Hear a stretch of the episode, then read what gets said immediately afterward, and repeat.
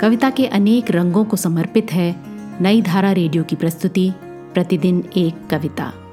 कीजिए अपने हर दिन की शुरुआत एक कविता के साथ। आज की कविता है डॉक्टर सूर्य बाला की लिखी, माँ का करघा। सुनिए ये कविता मेरी यानी आरती की आवाज़ में।